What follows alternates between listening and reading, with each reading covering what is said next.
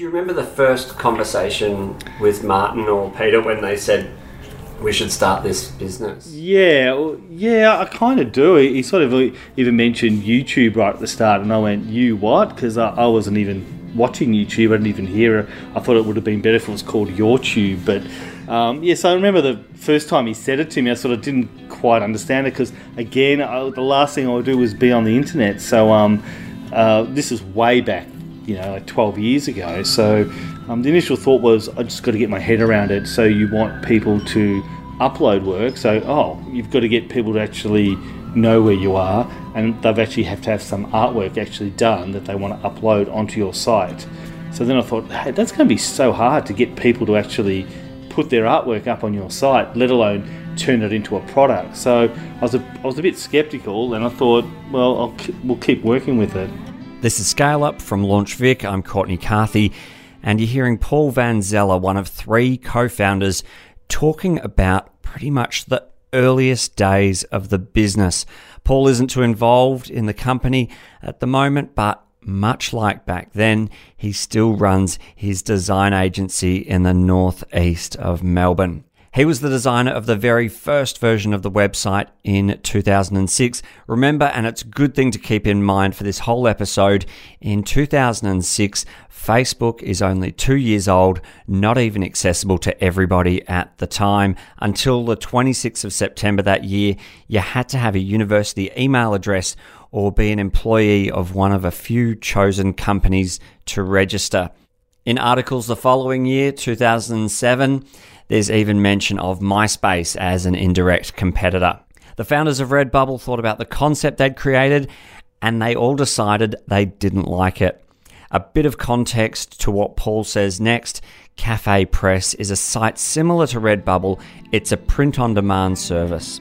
Well, the, the first concept was to be a bit like CafePress, where we create products and have artwork on it, and we all started doing wireframes and talking about how it would look and blah blah blah. And and then we just realized after about six weeks hey we don't really want to do this. Does, is are we really interested in doing that? Um, becoming another sort of CafePress situation. And we thought nah we don't want to do it. So then we just flipped it and we thought we want to have an artistic integrity about our site and what we produce and who we represent. So that's our, my first initial yeah in, introduction was that that this sentiment appeared in the founding team fundamentally changed the tone and business model for Redbubble that exists vehemently to this day. Here's Martin Hosking, the second and long-time CEO of Redbubble, speaking at the YENA conference held in Melbourne by LaunchVic last year. You can start with the, the customer, but we decided the place where we wanted to start was with the artist because that was who we thought of ourselves as, and that was what we wanted to bring into the world. Redbubble would become a three-sided marketplace and not so much a personalization service. Long term, this has been hugely beneficial. A link to that talk at Yeah Nah is available in the episode description, along with a couple of others. One that shows the iterations of the Redbubble front page from when they launched, and also some servers in the back of a car. Martin drew this um, diagram where he drew a little white circle in the middle and he said that's the art and then a big pale blue circle on the outside which was massive. And he said that's the community. And I didn't quite get it at the start but he was right. The art builds the community and then all of a sudden it became a massive community of artists after the heady days of the global financial crisis, we take a step back two years and explore some of what went on in the very early days, months, and years of Redbubble.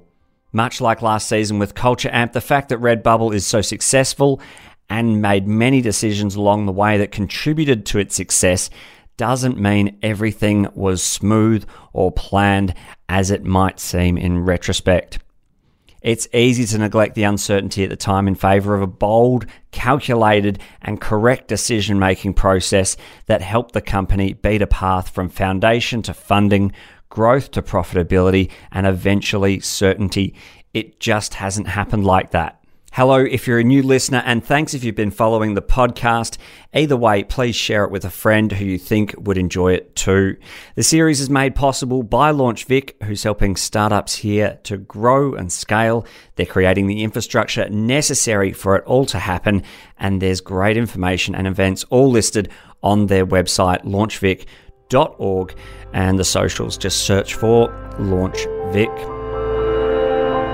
Worth touching on here is how the founders chose the name. It was one of my first questions, and over time, it's become a vessel for the brand, pretty much on purpose. But for someone trying to name a new company, perhaps you are at the moment, the process described by Martin first and Paul second is very insightful. Uh, we were looking for a name in 2006. We knew it was important that we had a name which was spellable, which we could get a global trademark for, which was reasonably memorable, uh, and which did not limit us directly by the name itself. So we could have got a name like, uh, you know, artonline.com possibly, or something like that. But we realised that, that would uh, limit the potential scope of the business. Uh, other names which we could have got were, weren't particularly memorable, or they weren't spellable, or you couldn't get the trademark, or particularly you couldn't get the URL. So it was a name which uh, matched those criteria, and it was a name which we could could fill, actually fill with meaning as we have over the time over the years. Sort of red bubble resonated straight away. Um, you know, red meaning you know fire. Your heart beats faster. It's a loud color. You know, it's the idea, and the word bubble was your own space. To get Redbubble off the ground, a business plan had been written and shopped around to known investors pre launch. They raised $2 million. This is rare, but not unexpected for someone who'd helped list the first Australian company on the NASDAQ at the turn of the century we are almost, uh, uh, to be honest, I was almost uniquely qualified to raise it because there were people who were backing me because of my previous involvement with LookSmart, and so I'm not sure that they were, you know, raising two million dollars on a business plan. There's not many people who can do it, and I could only do it because you know people had already made hundreds of millions of dollars based on their earlier investments in stuff I'd been involved in. So, you know, that's not a very replicable story in general. I'm going to leave it to Martin to give you a brief chronology here. The specifics ahead aren't essential, but illustrative of how the company moved through the early years before they needed capital again during the GFC. Here's Martin. So Rebel was founded on uh, in April 2006, so we're just coming up to our 12th birthday now. The website launched on the 2nd of February 2007. During that period of time, we raised money. Uh, so we raised money initially on the back of a business plan for from April through to October or so. Uh, we were writing a business plan. We then went out and raised money just on the back of that business plan. So we raised just over $2 million on the base of the business plan. We then used that business plan and some initial investment which we'd made to put into the website, and the website then launched on the 2nd of February uh, 2007. Very early on, we were international, so during 2007, uh, we were uh, launched globally and we went in multi currency, so you could buy in US dollars, Canadian dollars, euro, and, and the pound. Uh, we got our first fulfillers on board during 2007. The fulfillers are the partners who do the manufacturing on behalf of the artists, uh, delivering to the customers. That's, that's the way it works.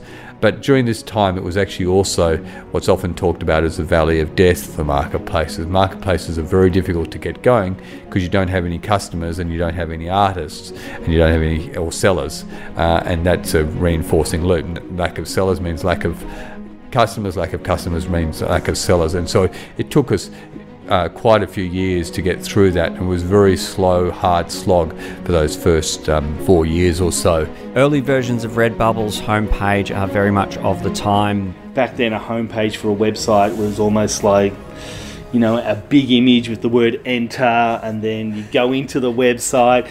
And you know, these days, you know, you can't afford to lose that that click button. You have to have them in the website straight away. At the time, your options for building uh, sort of websites were you sort of had sort of traditional Java type um, systems, which kind of took a while to sort of get going. Lots of bits and pieces you had to configure. Xavier Shay, one of the early engineering hires at Redbubble, he joined in April 2007, only a couple of months after the website launch. On his LinkedIn profile next to Redbubble, his title is listed as Rails Guy with the description I make the codes for the website. You can see it if you look him up. And the thing that Ruby on Rails really brought to the table was, hey, we can get you going fast. Like we can get you shipping products insanely quickly compared to uh, what was sort of standard for the day. Uh, and so this was really compelling uh, at somewhere like Redbubble, where particularly early on, we didn't really know what the site was. Um, you know, were, we an e-commerce site? We were a social site. We kind of wanted to do both. If you want to do both, what features does that mean you build? Uh, and the answer to that is, well, we don't really know, so we need to try a lot of stuff. And one of the things Ruby on Rails let you do at the time and was try things very, very quickly. And that was actually more important than building something that we knew could scale because at this point, like we don't even know if we have a company. I remember it sort of being relatively stressful as far as like we have to figure out how to like get this sort of growth curve that would make Redbubble sustainable. But that just mean we needed to be able to try a lot of things very quickly. And so that, that was really what we were optimizing for rather than, uh, you know, scale. And I think if you, if you look at some of my code from that time, uh, you can probably tell. Xavier had joined at the first office in Argyle Street, Fitzroy. A few months later, so would Natasha to help build out a different but equally important area of the business the books. So my name is Natasha Scano Kinezovic because I'm a financial accountant in the finance team at Redbubble. Thanks. I had a call from one of the um, accountant at the firm asking if I was interested in um, sort of joining one of their team member in helping out with the books. So to meet him at this office in Fitzroy, which was not an office, was actually a townhouse. Like it felt like you were going into somebody's house. Uh, like it was in a residential apartment complex and we had you know a kitchen and a bathroom and with a shower in it that like it felt like and we, we just sort of shuffled desks as they would fit uh, into like the living area and then the bedroom. I was very excited because it was a startup and I thought it's brilliant. I like to be involved in something that is new and I can grow with a company and I can see it invo- evolved. And when I walked in, I came dressed up in a suit and things like that. And I just remember walking into the door, we just walked into a garage. It was all painted black. You know, they were pretty laid back, dressed in you know shorts, and some didn't even have shoes, um, t-shirts, and they took, took me upstairs to what was a kitchen and living room, and one of the old director of the company that was a co-founder with Martin uh, Peter Style was there to meet me together with one of the original engineers, Xavier, who was having breakfast. And it was like very laid back, and they said, "Oh." Nice to meet you. Um, you know, you can come upstairs into this bedroom where they had like a desk with thousands of paperwork and a girl by the name of Bridget came to greet me and told me a little bit about Redbubble, sort of really digging in straight away into the back MYOB books that were back then. MYOB would come to almost haunt Natasha. Russell Greenwood, a product designer that joined the company soon after, hinted that it was something I should ask her about. We had like a machine that was in the office that every day it, uh, I think every day it downloaded like a whole set of data from the website and then like turned did some ninja backflip thing on it and turned it into a MYOB file that we ended up breaking MYOB. It's obviously not what it's for, but it's one of those things, right? Like as you get bigger, you've got to fix things one at a time. Uh, eventually we obviously we, don't, we, don't, use MYOB anymore. I hope so. Uh, but that machine would be like some random computer shop under a desk somewhere doing this one thing that was very important. oh my goodness, yes. MYOB was the first uh, um, system, accounting system that we had in place. Um, couple of updates later. Um, one of the stories is probably that yes, I used to be late at night, midnight, one o'clock in the morning, panic mode when the the the syncing app would die halfway through, and the data would not um, get uploaded into MYOB, and the system will just crash. Um, how many transactions were going through a day? Oh, in the thousands. Hi, this is Xavier Russo. I'm general manager of Certsy, which is an in-house startup at Seek. Uh, and we're here in, um, I think it's Epicure Cafe, just down the road from uh, in, in St Kilda Road. Another Xavier, Xavier Russo, who joined Redbubble to help with marketing in 2006, the foundation year. He was there for another 12 months. At this time, a lot of the business is being developed. Processes are being put in place, so there's a process. And lots of decisions are being made because they just have to be. One of the things I remember we debated a lot was around how do we put artists in control of their pricing. How do we how does pricing going, how is pricing going to work on the site? So we have certain costs to manufacture things. Um, the artist has a certain value they're placing on their work, but there's going to be lots of products. You know, at the time there might only have been a, a small product range, you know, a handful of products, but we knew that there were going to be many more. And where we settled there was sort of this model of we'll set a manufacturing price and then the artist can choose their markup. If they want to mark it up by 20%, that's great. If they want to mark it up by 500%, you know, all power to you. Uh, and I think, you know, that was one that we tried to do a bit of the thinking up front. We didn't spend too long on it, but we tried to pressure test different scenarios, like how would it work for that? And, and actually having photographers in the mix there was really helpful because they seemed to be more commercial, more commercially savvy in some ways. Um, perhaps because you know there's you know licensing their work and they've been dealing with other online marketplaces like Getty and so forth.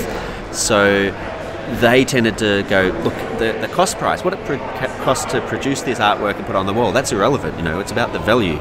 So they were very value based in their view of pricing, whereas not everyone necessarily was. And when you have, I suppose, a lot of people in the community who were emerging artists, you know, they didn't have as much experience in how do they price their work, um, and so it was helpful having the photographers there going, no, no, I want to be able to put a 300% markup on this um, because it forced us to confront that issue.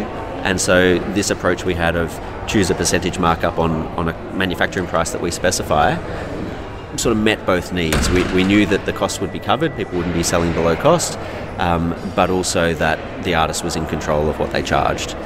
Um, and it, I suppose looking back, it's quite satisfying that that approach seems to have scaled. I, I, don't know the details since, but it looks like that's still the model. And even now, there's 60 odd products and um, you know, hundreds of thousands of artists. That, that that getting that model right early on, I think, was an important thing.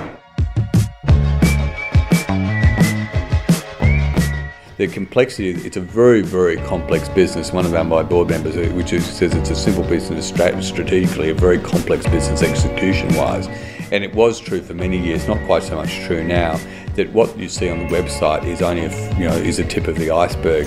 Uh, and the reason for that is it's, it's not quite so. Is that for many years most of the work was actually not building what the website was. There was, there was a bit of it, but actually building the, the back end to coordinate with the with the artist, to coordinate with the fulfillers, to make sure that an order went from to the right place. That the the, the fulfiller had the right order and the right details about the order, the right place to deliver it to, uh, that the fulfiller got paid the right amount amount of money, that the artist got paid the right amount of money. We had very, very difficult, um, um, difficult accounting challenges, and typically it would crash, and we wouldn't be able to, you know, because you're trying to process, you know, ten thousand transactions or more, and it, that was a trivial number by what we're doing now.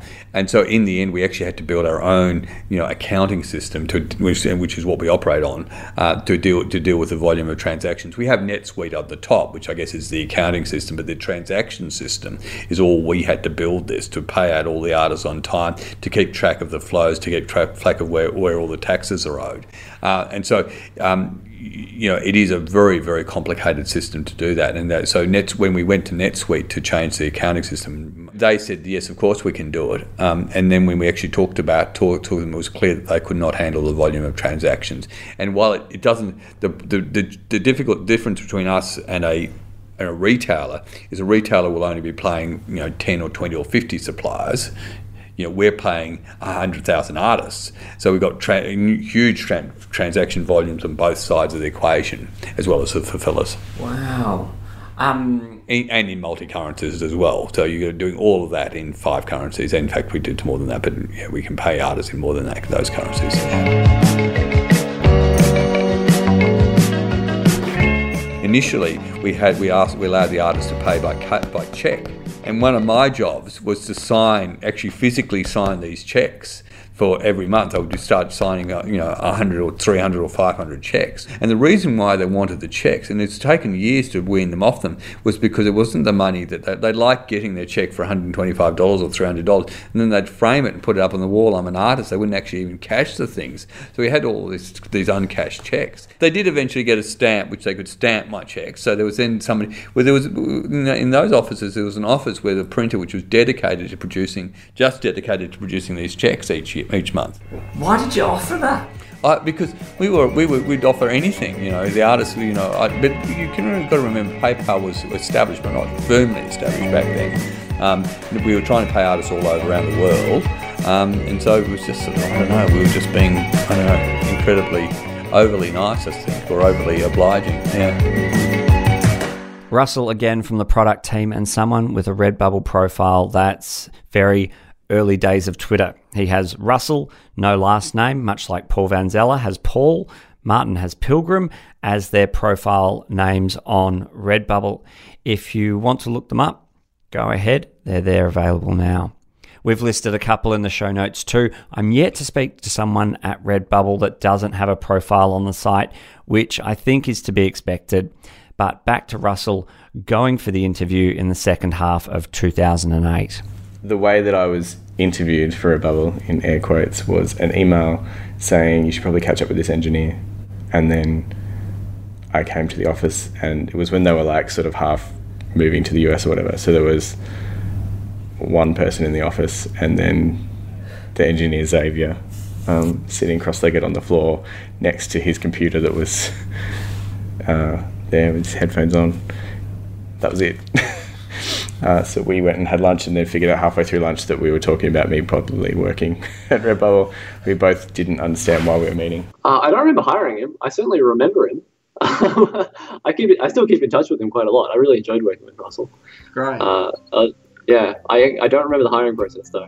Like even if I did know it was an interview, I wouldn't have known how to do it. So, uh, yeah, that totally sounds like me. And here I am. We used to start the day with a whole company stand up, um, which was obviously about the same size as a single team stand up now. Um, but that would be wherever someone was. So more often than not, we would have you know someone riding a bike calling in. You could hear them riding their bike on stand up, uh, and then we had a couple of people that were in different time zones, and so we'd find a way of recording the stand up audio really basically. Um, that whole time zone communication thing is something that the, the more you grow, the more complicated that gets. Uh, but we would go through, you know, what's everyone doing? Is anything blocking anyone? All the basic stand up stuff, but for the whole company. So whether that was a customer service person or an account person, we'd be talking to everyone. Um, and then we really just get going. I mean, it's this the difference between really really small and now is there's a lot more there's a lot more like do what you need to get done regardless of what it is. So if you need to be researching what information architecture is so that you can make a decision on how to group products on a navigation then you'd be doing that. You wouldn't be like we, we weren't necessarily like dividing ourselves into different kinds of customer or that sort of stuff because we only had you know i think when I started, there was two engineers, two, and then that went down to one, and then none for a heartbeat, and then back up pretty quickly to three. But until you have the scale of the people that you can do like that deep experimentation and divide and conquer, I guess you can't. There's a lot more like I don't want to say guesswork. Shortcuts? Yeah, yeah or a lot more gut gut feel stuff earlier on. It's hard to put your finger on necessarily the individual things that worked as well. You can't historically magically tell that the you know, the slight adjustment that we did to the activity feed in March of 2009 had an amazing impact on artist activity. I mean, we found ways of experimenting on just about everything. Um, for a while, we used to do really basic things like mark in Google Analytics when we changed the tagline on the homepage, which is which these days is ridiculous that we would measure something like that. I joined Redbubble in the heady days of 2008. Nat Tyler, you may remember her from the last episode, currently the Senior Director of Artist Services, this time describing the old offices in Richmond. Not a house, but not exactly the beautiful building they occupy in Collins Street today. Um, it was a interesting space. I remember visiting, and it had um, it had a shower and a toilet on the second floor, and a little sort of kitchenette. And underneath that was sort of the room that we used to use for conferences. Um, so if you decided that you needed to use the bathroom while somebody was having an important meeting downstairs, you'd have to make a lot of background noise, run the taps, do all of that kind of thing because, you know, if you got them at a moment where they were pondering something quite important downstairs, um, it wasn't always the most convenient time to be to be using the facility. So um, yes, we've come a long way since then, thankfully. But it was uh, there were a few interesting things with that office. There was also a balcony area, which I think at the time a few key people in the office thought was when you closed the doors behind you it was soundproof. It wasn't soundproof at all. so there were a few key meetings that were held out on that balcony on the mobile phone, and they'd walk back in and you know everybody would sort of type on and pretend that they hadn't heard what was going on. So i do remember an occasion where there was somebody who was back inside the office. They were speaking about that person um, totally unaware that this person could hear them inside. So um, yeah there, there was i can't remember the exact details but it was uncomfortable. I can remember that much. We had you know someone's random dog would just turn up in our office because they were wandering between the apartments or um, people walking in asking if we were open because we had a bunch of t-shirts and stuff stuck on the wall that made it kind of look like a shop but it really wasn't a shop.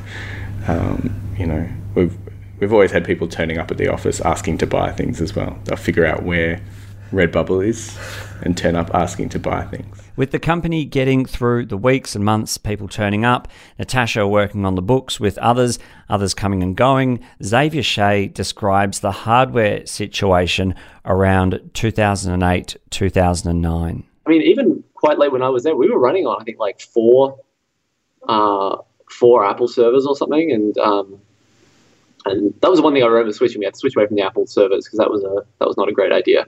So we had to switch from Apple to Linux. But even then, like it's kind of funny, right? You have this site, and you know we're in the US, and uh, we're in you know we've got traffic from Europe, traffic from the US, and Australia. We're kind of big. It's all very exciting. You know, all this traffic going through, and we're shipping out all this art. And then you go to the data center, and we've, we had like one rack of computers, and you're like, oh, is that is that it? Is that Redbubble? It's like, yep, one rack. uh, I, I, always re- I remember that because I, I remember going to visit it and thinking, oh, it's like that's that's the entire world I've sort of been living in. Literally, we had servers in King Street in Melbourne at the time when I started. Um, and so eventually we've you know progressed to using a whole bunch of cloud-based stuff. And I don't know because I'm not a technical person, but I'm sure that there was something where we changed our servers or moved our servers around. And there is a photo that I do have somewhere of all of the equipment being in the back of someone's car. There's a chance loading servers into the car parked in King Street took down the website. At least something like that is predictable. Far less so was the diesel generator, the backup diesel generator to the data center where the hardware was. There were times when there were power outages in the data center and things, and um, that would affect all of the local Melbourne things. And so it was like uh, really it's really odd to, I guess, compare that to now when something like Amazon goes down, half the internet disappears. But we had the the diesel generator at the King Street Centre didn't start up in time, and so our servers were down while they figured out how to get power back to the place. And what would happen? They'd call you and tell you that it was down. I think we'd, we'd, we'd noticed there was no website, so we'd be calling them. I think it's probably more how that would work. Uh, but even then, so things like storing images for calendars that are huge files and dealing with transferring them between um, that data center and you know a printer in Horsham um, or other places, those sorts of files, transferring them back then still complicated. Um, lots and lots of data. You know, it's obviously incredibly more data now, um, but that sort of stuff has got easier over time. We effectively turn the website off to change things. Like we'd have a maintenance page.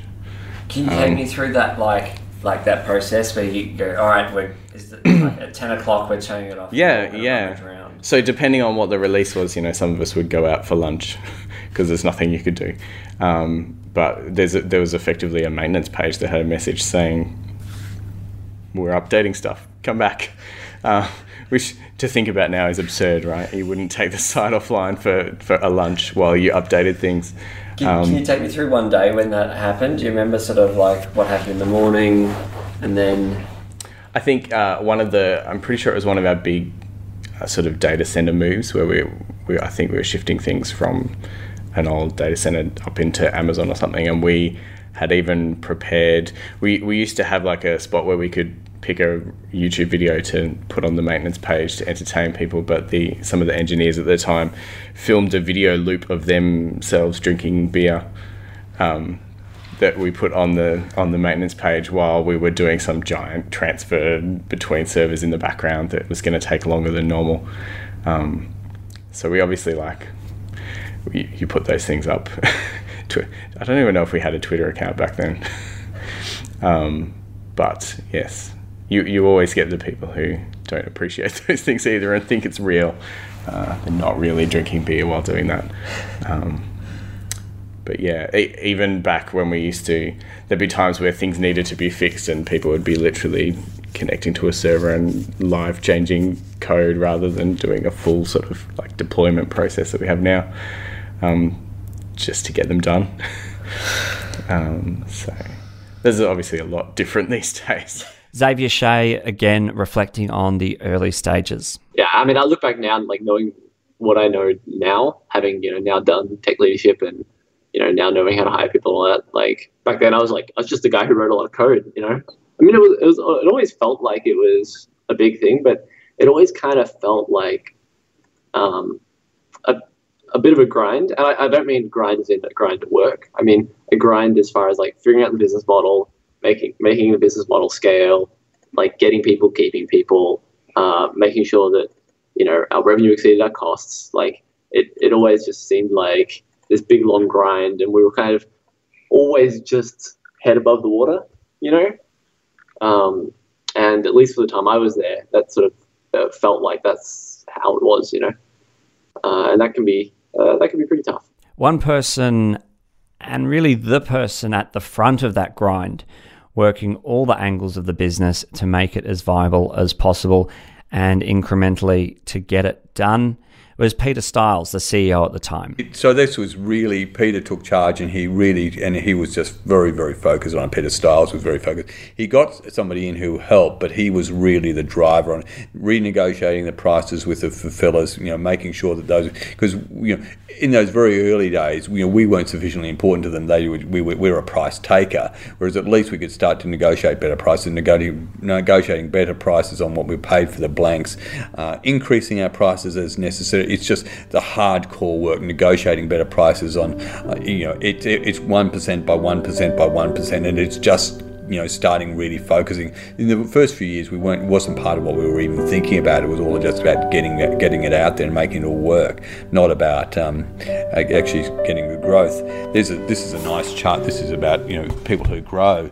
Uh, you know, this is sales to the site. So not many people were selling it. The sales rate was very, very low, and then suddenly it hit a real inflection point in late, uh, well, I guess it is late 2009 or early mid 2010. It, it just go. It's a real typical hockey stick.